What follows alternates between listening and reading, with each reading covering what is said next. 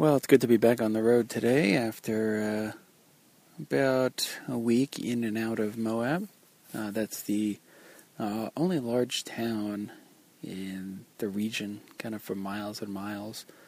Um, we used it as a base um, to do some hiking and biking and uh, go to Arches and Canyonlands National Parks and, uh, and just spend the day in town we wound up having two rest days. Well, day and a half. I had like a half rest day in the beginning of the week and another one yesterday, and it was good to get going again today. We took the bus, uh, elevated transit, down to Blanding, um, cut about 80 miles off, and then we took off from there about 4:30 p.m. And um, it was uh, it was intense riding. It was very windy, uh, wind, you know, headwind, and talking about 25 mile per hour headwind. Um, you know, ups and downs, and even the downs were a little terrifying because um, you get the wind coming at your face, and you're trying to control your bike. And so I was trying to stay under 20 miles an hour in the downhill um, for that reason. And uh, we stopped, so we rode about 20 miles from Blanding and stopped here at this uh, BLM campsite. It's 7:30 right now, and I'm recording this, and we uh, already had some stuff to eat because I picked up food in Moab. I didn't have to cook. That was very nice. And especially with the wind being what it is, the wind has pretty much died down now. And uh, the sun has gone down enough so that we now have some shade. And uh, we'll get up early in the morning and uh, push on for the next day. Maybe go to Natural Bridges. No, uh, yeah, Natural Bridges National Monument.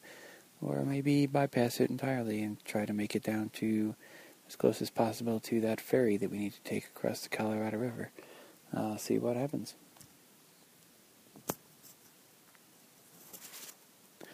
There's really not much going on in Blanding. Um, tiny little nothing town, uh, a little smaller than Monticello, but they did have a, a visitor center. We filled up our, our water bottles, and they uh, seem to be uh, attracting a lot of tourists as it is kind of a gateway to the uh, natural bridges and Hovenweep uh, national natural monuments, and uh, yeah, and if you go about I don't know 20, 30 miles south, uh, you get to White Mesa, which is the uh, um, Ute tribal community, and so you see a lot of native people in Blanding, and um, but yeah, pretty quiet, sleepy town. We got to carry water for um, possibly three days. I'm pretty sure we don't have enough and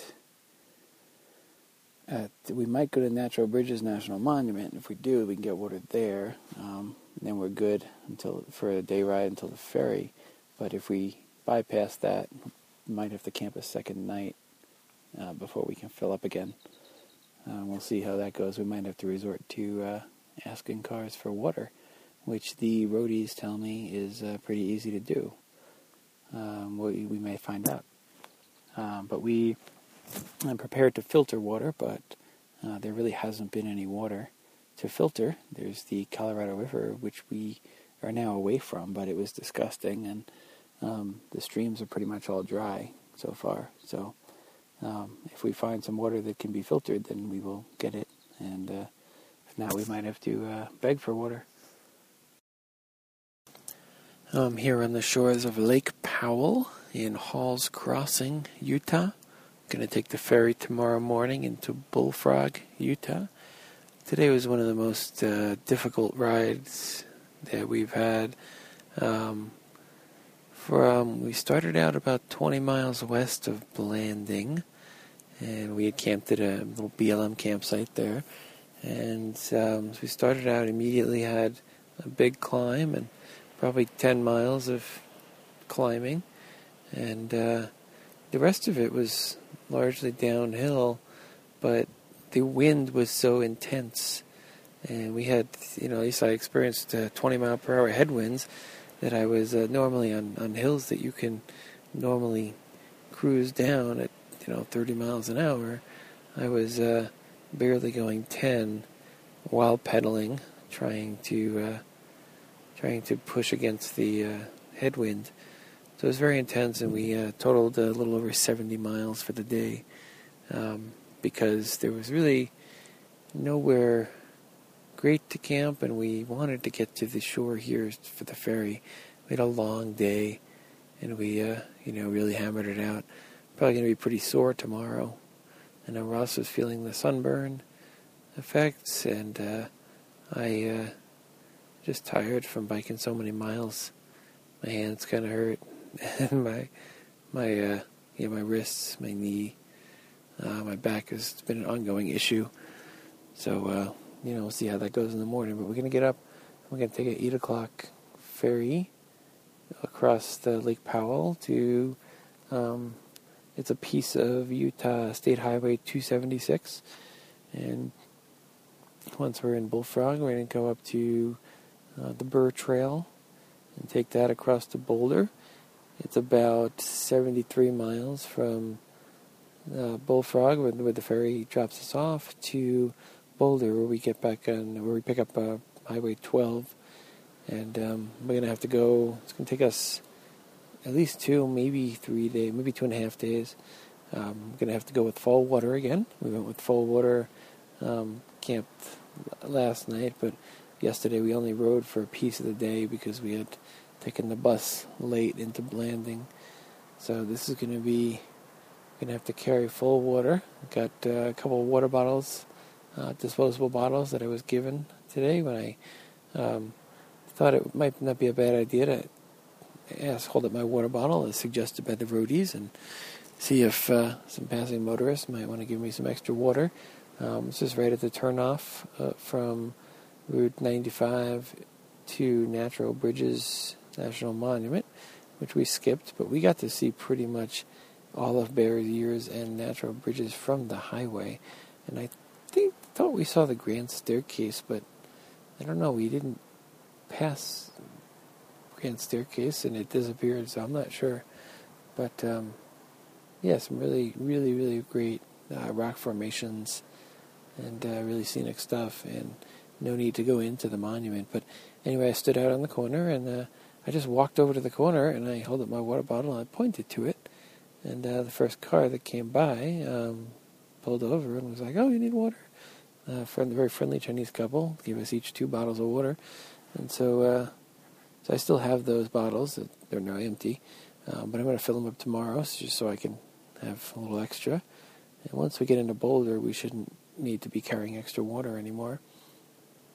Um, the reason we carry so much water is really just because if we if we don't have an opportunity to fill up um, before the end of the day or at the beginning of the next day, you know, if we have to do two days or more with without uh, access to water, so we'll fill up tomorrow here. Um, I have a little over a gallon and a half in my normal in what I had carried with me, and now I got a little extra um, so I probably have about two gallons capacity that I can carry with me.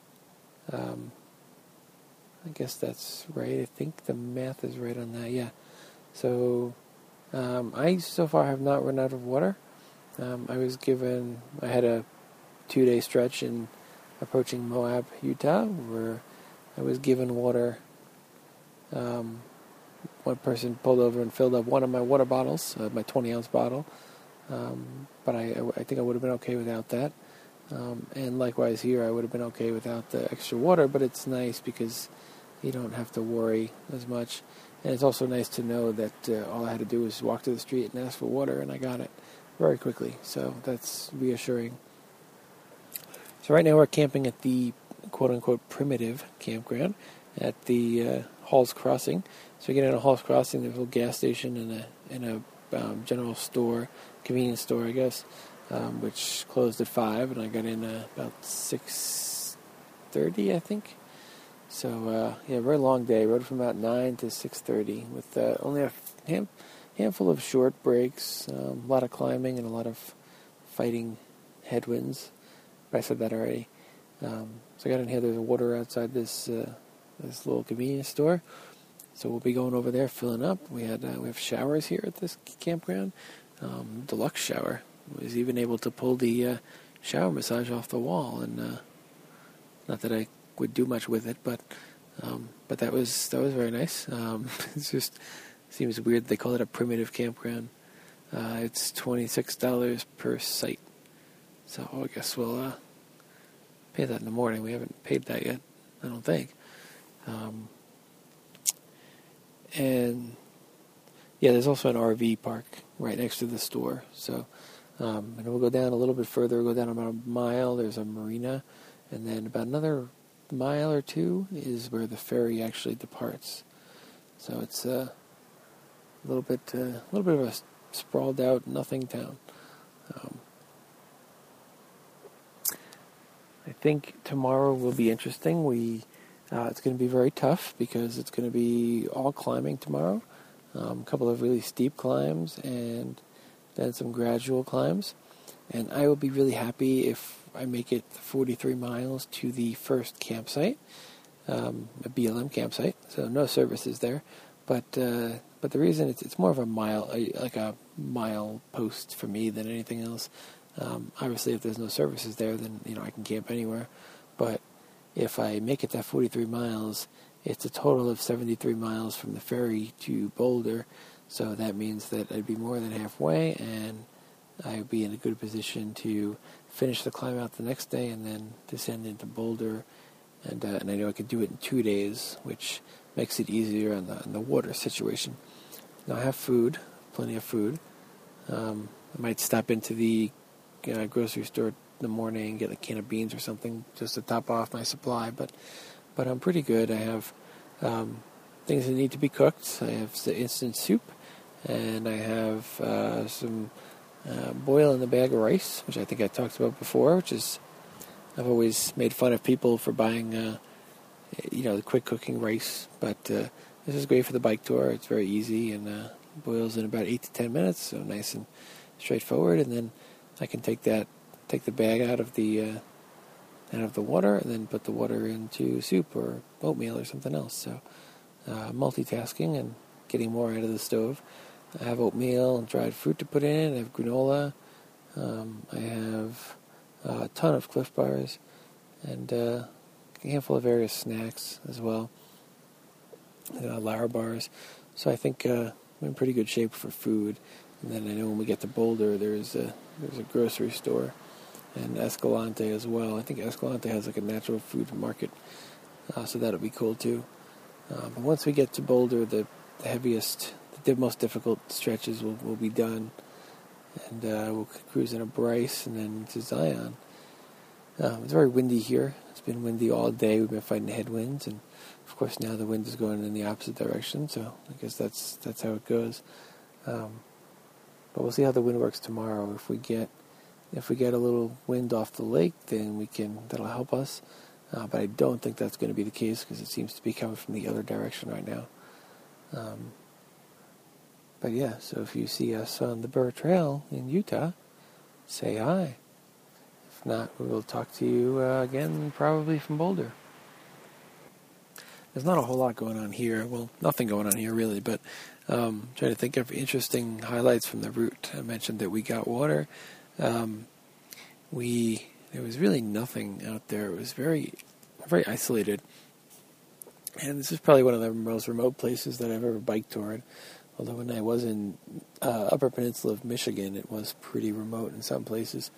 Um, but this is really out there. I mean, talking, you know, more than 50 miles between services. Um, we rode, yeah, from Blanding. It's probably about 90 miles from Blanding that we did. Um, and so, yeah, that's that's really the nearest services. I mean, you can go into the National Monument Visitor Center and you can get water uh, and the telephone. But uh, you know, if you're looking for food and, and other services, that uh, I guess Blanding is the the nearest place, and now I guess Boulder because Boulder will be uh, 73 miles from here.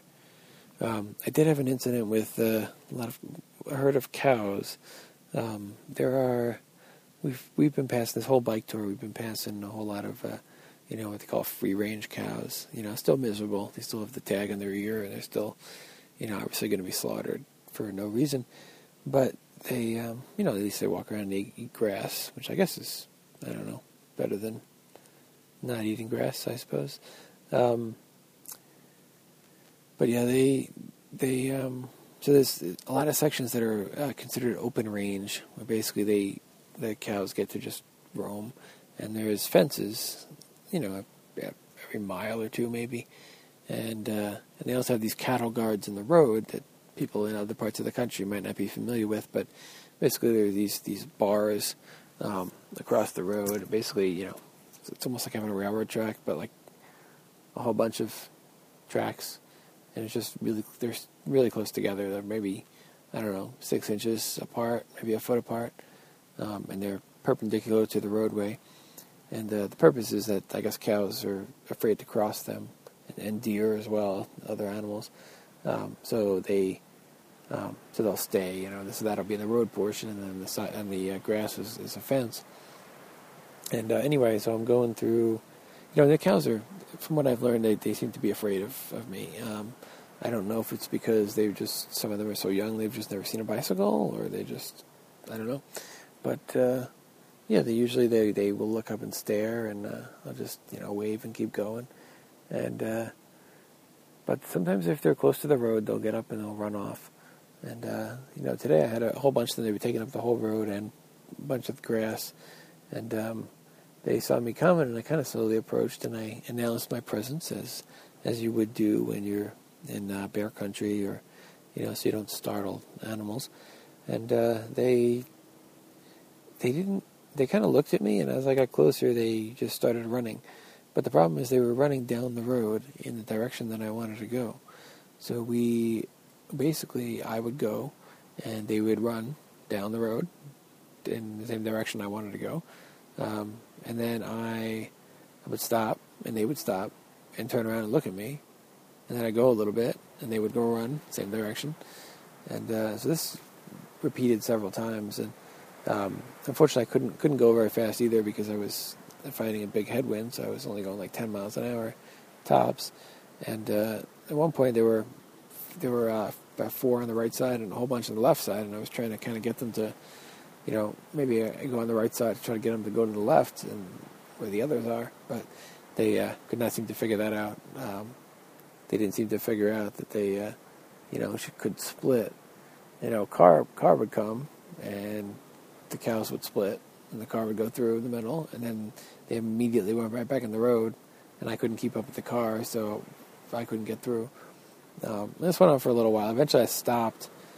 I, I, figured out, let me just wait here and then, you know, see if maybe they'll forget about me and go go on with their business, and then, which be, being off the road, but uh, they they did not, and um, eventually they uh, just you know just kept running and wound up on the going off to the off the road, and uh, things worked out. I was able to get by, but uh, it was a little bit of a weird incident because uh, you know I don't want to, bother them. It would uh, I don't know why they couldn't figure out to just go off the road, but it was uh, things that happen when you're riding your bicycle in the middle of nowhere